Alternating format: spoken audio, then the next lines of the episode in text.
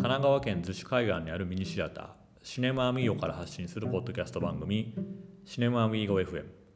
こんにちはパーソナリティの大倉明です。この番組はシネマアミーゴでの上映映画やイベントの紹介アミーゴマーケットや国内外で旅を続ける野外映画館プロジェクトシネマキャラバンなどこのエリアとシネマアミーゴにまつわるトピックを中心にさらには私大倉明が逗子をはじめさまざまな地域で出会った届けたい学びたいと思った人ものことを毎週木曜日の夜に発信をしている番組です。今回は逗子葉山青年会議所の伊藤優香さんをゲストにお迎えをして、えー、僕も立ち上げを手伝ったスマホのアプリ逗子葉山のテイクアウトマップというものや、えー、逆に優香さんにナビゲーターとして参加をお願いしている YouTube チャンネル「イートローカル」という活動について振り返りました、えー、聞いてもらえれば分かるんですけども優香さんすごくパワフルで前向きな方で、えー、IT のなかなか情報とか使ってる方が非常に少ない青年会議所の中でも、えー、積極的に地域のためにスマホのテイクアウトのアプリのマップを作ろうということを推進をしたりとか、えー、さらにはかなり僕の無茶ぶりがきっかけで、えー、始まった YouTube のチャンネルにもですね、えー、毎回絶妙なコメントと、えー、試食のトークを繰り広げるナビゲーターとして、えー、参加をしてもらってます。で実際僕も多分、えー、ゆうかさんと会わなければ、まあ、YouTube を自分で始めようとかなんか動画をやっていこうなんてことは思ってもいなかったので、えー、出会ったこともそうですしある意味背中を押されて僕もまた新しいアクションが始まったということで、まあ、まだまだ先の見えないコロナウイルスの状況なんですけども、えー、これがきっかけで逆に知り合って、えー、自分の仕事であったりとか活動がより加速をしたという意味で非常に、えー、今年の自分の変化のきっかけになった人の一人でもあります。えー、番組自体も今撮影や収録、まあ、発信というものも、まあ、徐々に続いているので、えー、落ち着いたこのタイミングで一度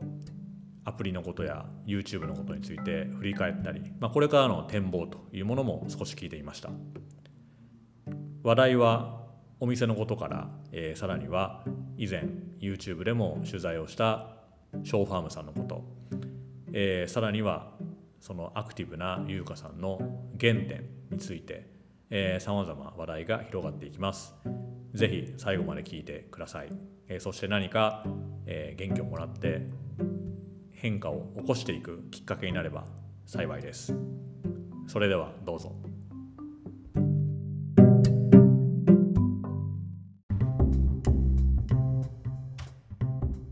ということで、シネマアミゴフェム今回は、イートローカルを一緒に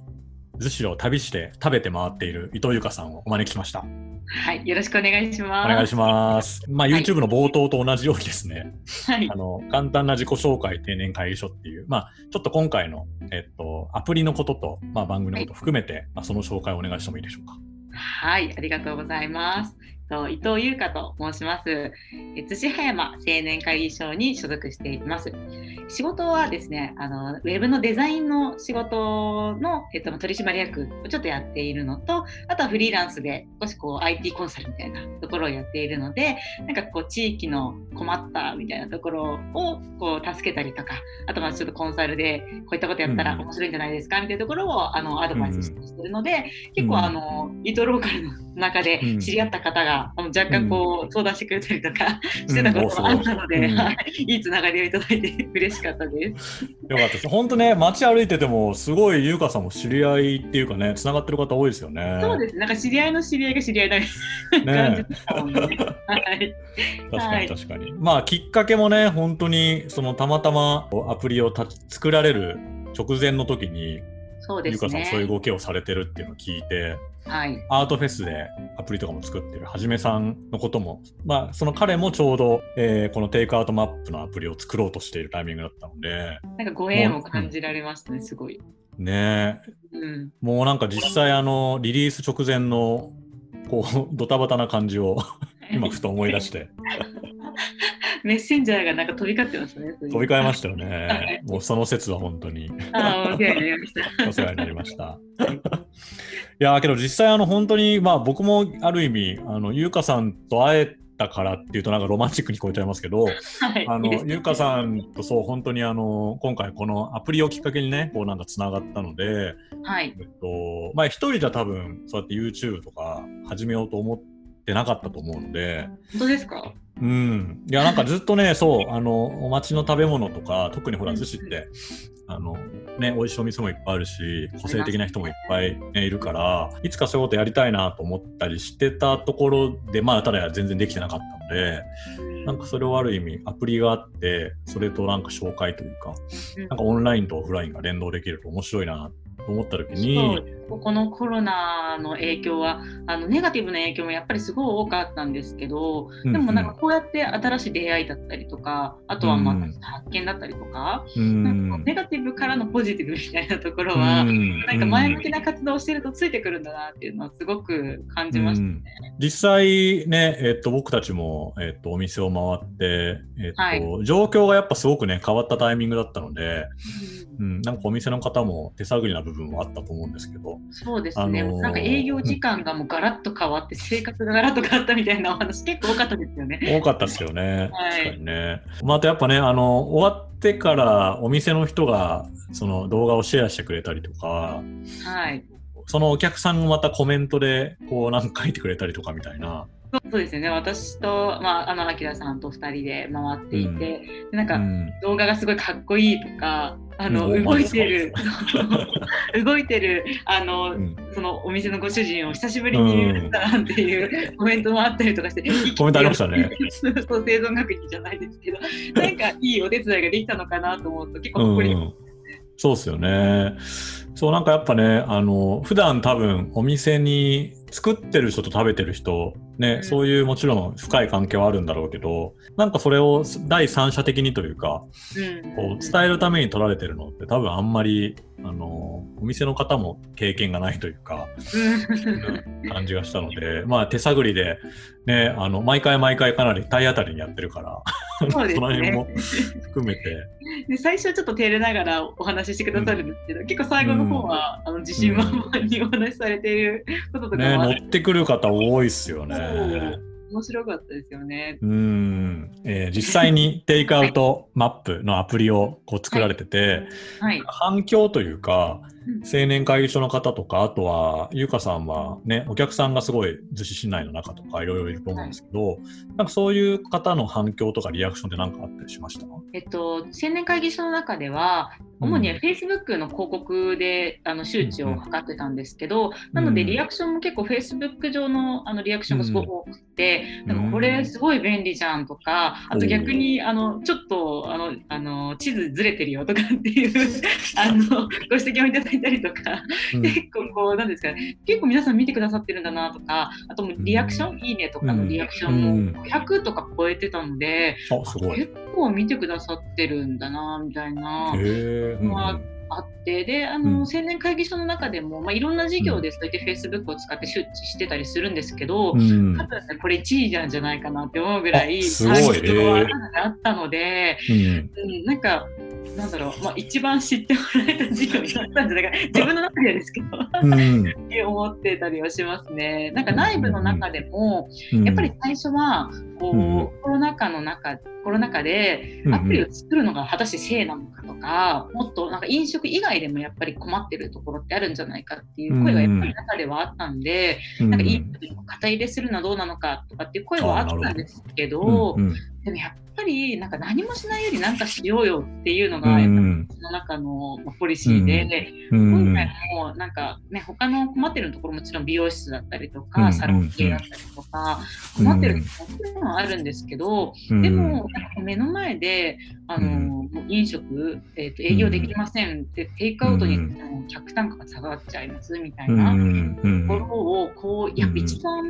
目の目の当たりにして、いやこれで進めなきゃダメだよねっていうところをちょっとみんなにご説得して、やっとじゃあ動いていこうっていう感じだったので、うん。で私以外のメンバーは IT 関係がすごい少ないんですよね。うんでこう建設業だったりとか、うんそれこそ飲食店だったりとか、で現場のお仕事の方が多いので、うん。IT 触ったことないけど、うんうんうんこんなにこうスピーディーにアプリで作れるんだみたいなところ、まあうん。すぐ活用できるものがすぐ作れるんだみたいなところは皆さん結構、うん今回のことで知ってもらったいいきっかけにもなったので、なるほどね。うんうんライブの中でもなんかうん IT リテラシー上がったみたいなうのは、んお感的にーはあったりしますね。あ、そうなん嬉しいですね、それ。うん。そう嬉しいし、なんか実際、あのうんメンバーの中でも、なんかうん俺が一番使ってるとかって言って、毎晩のあのご飯をテイクアウトマップで探してるとかって、メンへバーを見たりとかして、結構メンバー間でも、はい、いろいろ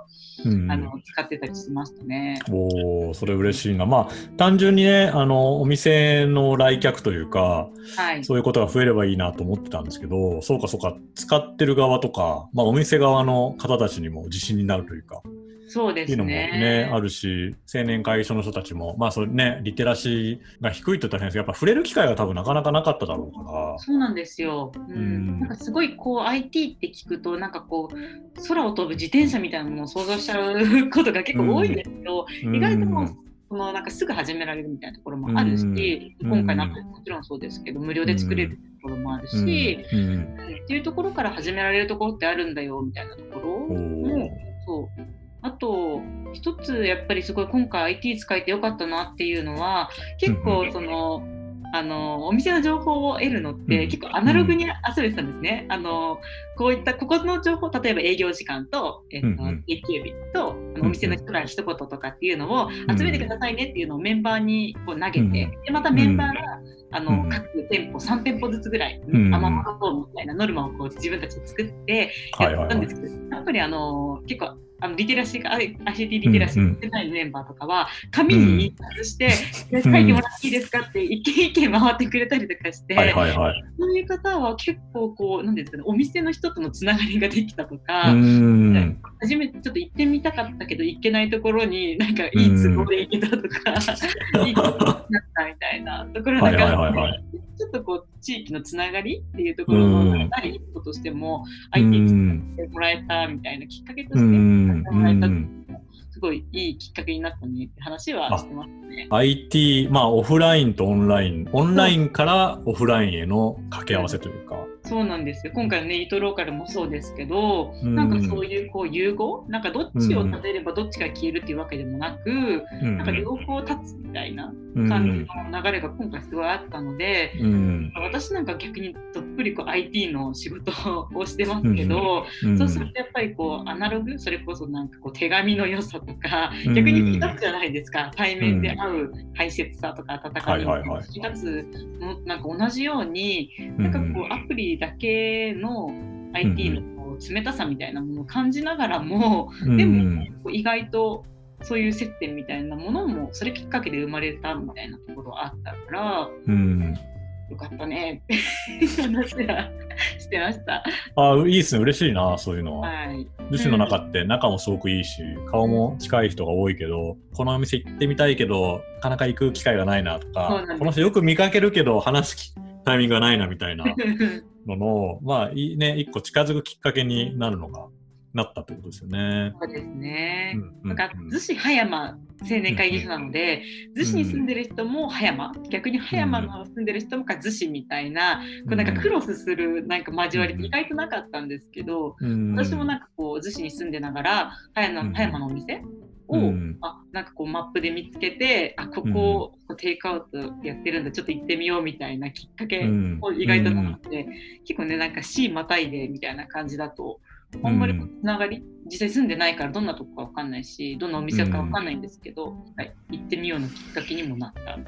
だし本当にその知らないお店とか美味しそうなお店っていっぱいあるなってやってて思いますよね。そう写真見て結構写真の編集とかよくしてたんですけど、もうね、うんずっとお腹すきっぱなし。わかるわかる。そうっすよね。そうあこれ美味しそうこれ行くわとか明日はこれ行こうとかって、うん、そう編集しながら思ってたりしましたね。うんね確かにな。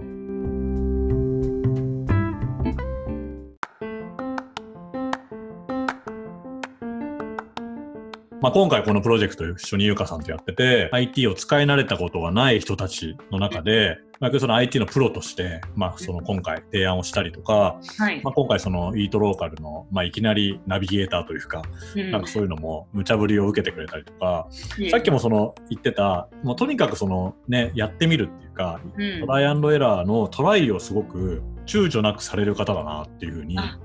そう、ね、思ったんですけどなんかそういうもともとそういう性格だったのかとかなんだろうなんかその姿勢でいるために心がけてることなんかあったりするんですか、はいあなんだろうな。多分あのちょっと若干ネガティブな話になっちゃうと思うんですけど、うんうん、私幼少期からあの女の子だからとか、うん、でなんだろうその例えば高校生だからとか女の子だからとかって言われながらこう育つこう幼少期と、まあ、思春期とかを過ごしてきて、うん、すごいこう反骨心の塊だったんですね。いや何くそやってやるとか、うん、なんかで、まあ、中学の時もなんか女子なのに、まあ、柔道部やってみたりとか、おすごい。してたんですけど黒帯持ってたりとかするんですけど、えーうん、そうなんか根本そんなところがあるから、うん、なんかこうマグロじゃないですけど止まったら死ぬタイプ。うん、うん。あそれ番組の時言ってるやつだ。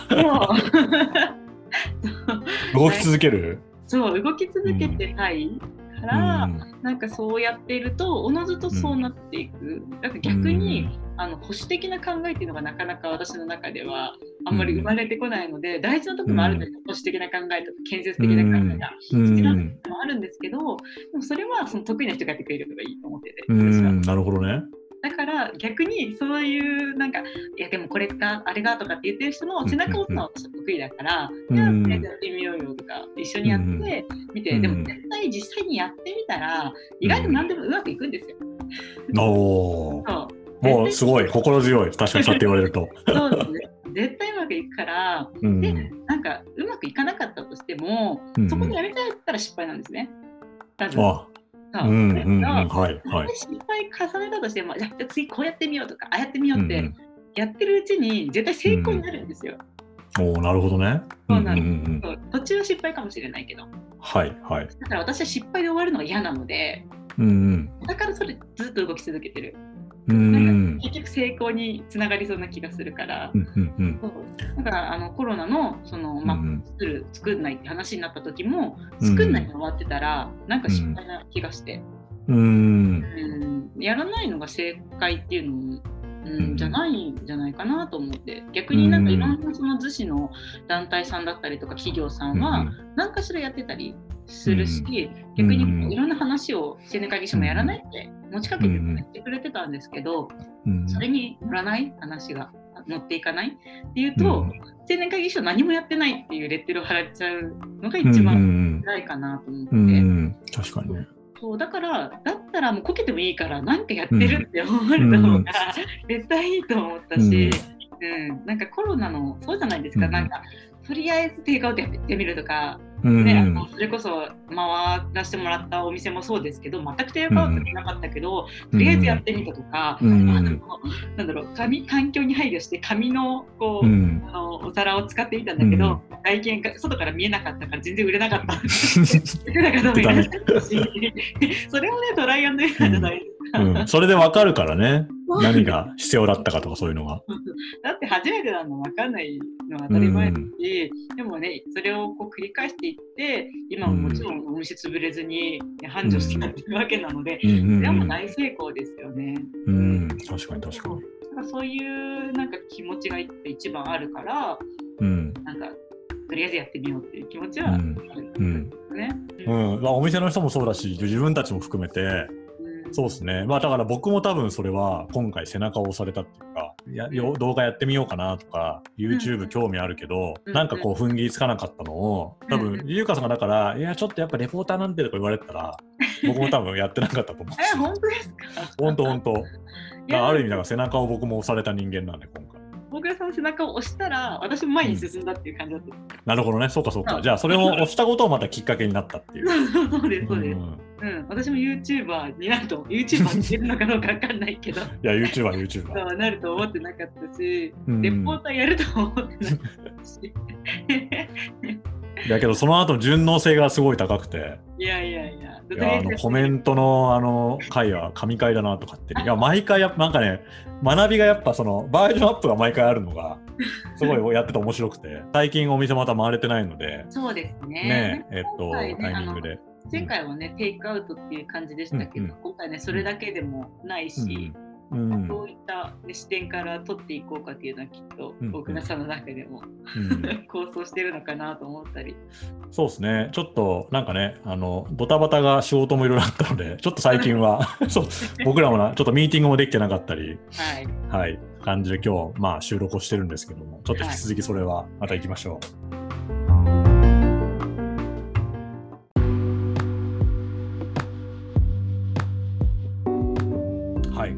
わけで、まあ、今後もね、イートローカル、僕も、まあ、もちろん逗子葉山の中も取っていきたいと思うし、まあ、ちょっとこの前、あの、ゆかさん見てもらったかもしれないけど、えっとはいショーファームの養鶏の話とか、はあ、ショーファームのショーさん、めっちゃ仲いいんで。いや、僕ね、初めて行って感動して、はい。こんなところがあるんだとかも、いやもう本当にすごい、あのーちょっと若干話は脱線するんですけど、うんうんうん。私あのいわゆるこう経済を回すとかあの、は社会がこうのお金が循環していって生きてるか、感覚があるようなタイプの人間なんですよ。でも、ショーファームのショーさんとか、まあ、奥さんの翔子さんとかうんうん。は、あのいわゆる経済が回るからあの環境が崩れるんだっていう、うんうん。結構環境派タイプの方なんですよね。うんで私その話を初めて伺った時にうん。すっごいショックなんだろうあのショッキングなショックじゃなくてうん。こうすごいショックを受けたんですよ。こういい良かれと思って経済を回そうとか、あの経営の話とかうん。を考えてたのに、うん。私がやってることって環境には良くないんだって思うの。がすごいショッキングで、うん。そこから、えっと、環境とうん社会と経済のうんバランスってどこが一番いいんだろうってうん考え始めるようになったのはショーファームさんがきっかけなんですね。あなるほど。そうなんです。だから、あのマイボトルの意味とか、まあ、ちっちゃいですけど、うんマイボトルの意味とか、うんまあね、あのレジ袋有料化になってマイバッグ、うん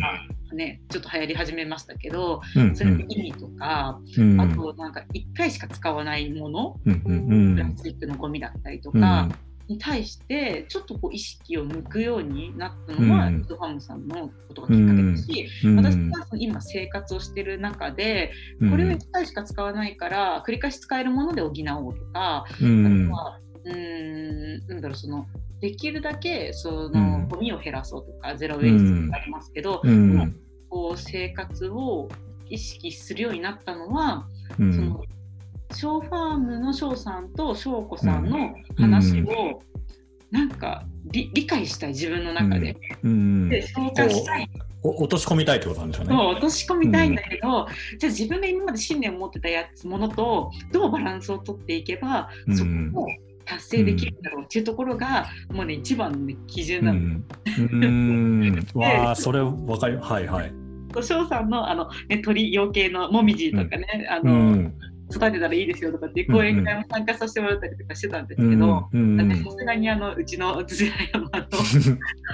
庭でと育てるのちょっと苦情ありそうだなと思っていたうりで、ん。第一歩は踏み出せてないんですけど、うでもどうやっていかに今のその生活の中にうん彼らの考え方を取り入れられるかみたいなここになんか新しい生活の、うん。ね、こうバランスの取り方の正解があるような気がして、うんここはずっと探してるんです。うん。なってして申し訳ない。まあね、ガンジーの言葉のうん。僕も動画撮った時のその、まあ、あなたが望む変化にあなた自身がなりなさいっていう言葉ってまさに、まあ、すごくねシンプルだけどすごく強い言葉でうん。僕もやっぱり改めてあれを取りに行ってあのうん。自分がそのやるべきこととできることとねやりたいこととっていう改めてそのただ自分のわがままだけでもダメだし、うんそうですね。そうけどそれがちゃんとつながっていくようなことっっていうのが、まあ、しかもほら、大きいことっていきなりできないから、うん。じゃあ割とそのね、できる範囲からどうやっていくかっていうことが、やっぱすごい大事だなっていうし、まあやっぱなおさらそれを、なんていうのかな、あいい考えるきっかけに今回、ね、時間とかタイミングになったなと思うんで、そうですね。なんかすごくそれは、うん、なんかあの、僕も腹に落とし込みたいなと思ってるしやっぱりこの今回ねその YouTube もそうだし、はい、ポッドキャストも撮っててもやっぱみんなやっぱどっかでその自分なりの循環っていうのをすごいやっぱりみんな考えてることが何ていうのかな考えてるってことも、まあ、言うのが当たり前になったしもちろんやってるこれまでもやってきたかもしれないけどなんかそのその循環やサイクルっていうのもまた他の人にこうつながりやすくなってるっていうかいう感じもすごいしていて、まあ、みんなパーツっていうと言葉は変だけどそれぞれやっぱり役割とか立場があって、うん、まあそそれそこで本人たちなりが本人であり続けることがなんか大きな社会の中でのこうまた循環の歯車になっていくっていう気がすごくしてて、うん、なんか誰の言葉かちょっと忘れちゃったんですけどあの、50センチ革命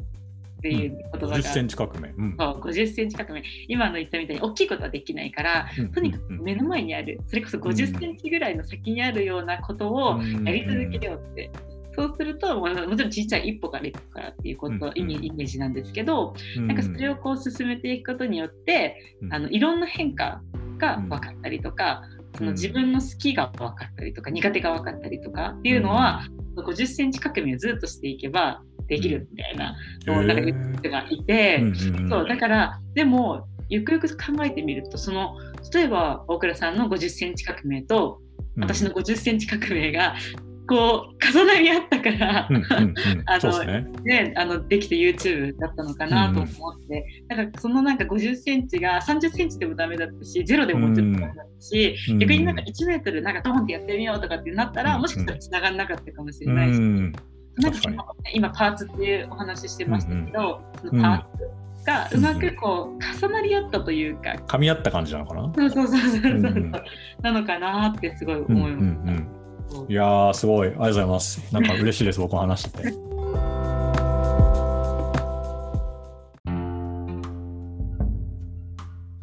引き続きイートローカルも、はい、実はまだ撮影をして編集ができてない回もあるので、はい、まあこれから交互期待という部分。と、はい、青年会議所さんでやってる、えっと、テイクアウトマップの方も引き続き、あのまだ活動中というか掲載中なんですよね。ね。はい、今まだあの、まあ、こう経済が回り始めたとはいえやっぱりまだテイクアウトという需要もありますしあの営業時間が例えば変わったとかあの定期日がなくなったとかそういったことのこうあの変更点もあったりするので引き続き、まあ、メンテナンスは今のところやってるような状態です。さらに今後なんかこう発展させるとか、何かそういう機能拡張とか何かあったりするんですか？そうなんですよ。今そのまだちょっとあの詳しい詳細はまだカミングスーンっていう感じでは あるんですけれどもあのまあ逗子葉山あの、まあ、どこかのあの海岸でですねちょっとビーチクリーンを買しようかなと思ってるんですけど、はい、でも、まあ、ただにビーチクリーンやっても面白くないからなんか経済をうまく回すようななんかそういうこうアイデアを盛り込んであの逗子葉山テイクアウトマップの中の、えー、掲載しているお店のこう経済を回るようなちょっとお金使ってもらえるようなそんななんかシステムを作ろうかなと今思ってまして今ちょっとそこに新たにちょっとアップデートしていこうかなというような流れは入れてます。それ最新情報を見るのは、えー、っとさっきもじゃあ話題になってた、はい、Facebook が一番最新情報分かりやすいんですかね？そうですね。最新情報はあの随時 Facebook であの告知しているので、例えばそのイベントだったりとか、あとはあのアプリがプレゼントしましたよみたいなところなんかも、うんうん、Facebook、あの随時見ていただけると、うん、はい発信しているので、情報をキャッチしやすいかなと思います。ありがとうございます。じゃあ、今回のこの番組のコメント欄にも、えっと、アプリの URL と青年会議所の Facebook ページのアドレスを書いておくので、えー、はい、ぜひそこから、えー、チェックをしてもらえると、最新情報がゲットできると。わかりました。はい。はい、お願いします。というわけで、えー、改めて、えー、今回は伊藤優香さん、ゲストのお招きして、えー、お話をいろいろ聞いていました。優香さん、はい、本当に今日はありがとうございました。はい、こちらこそありがとうございました。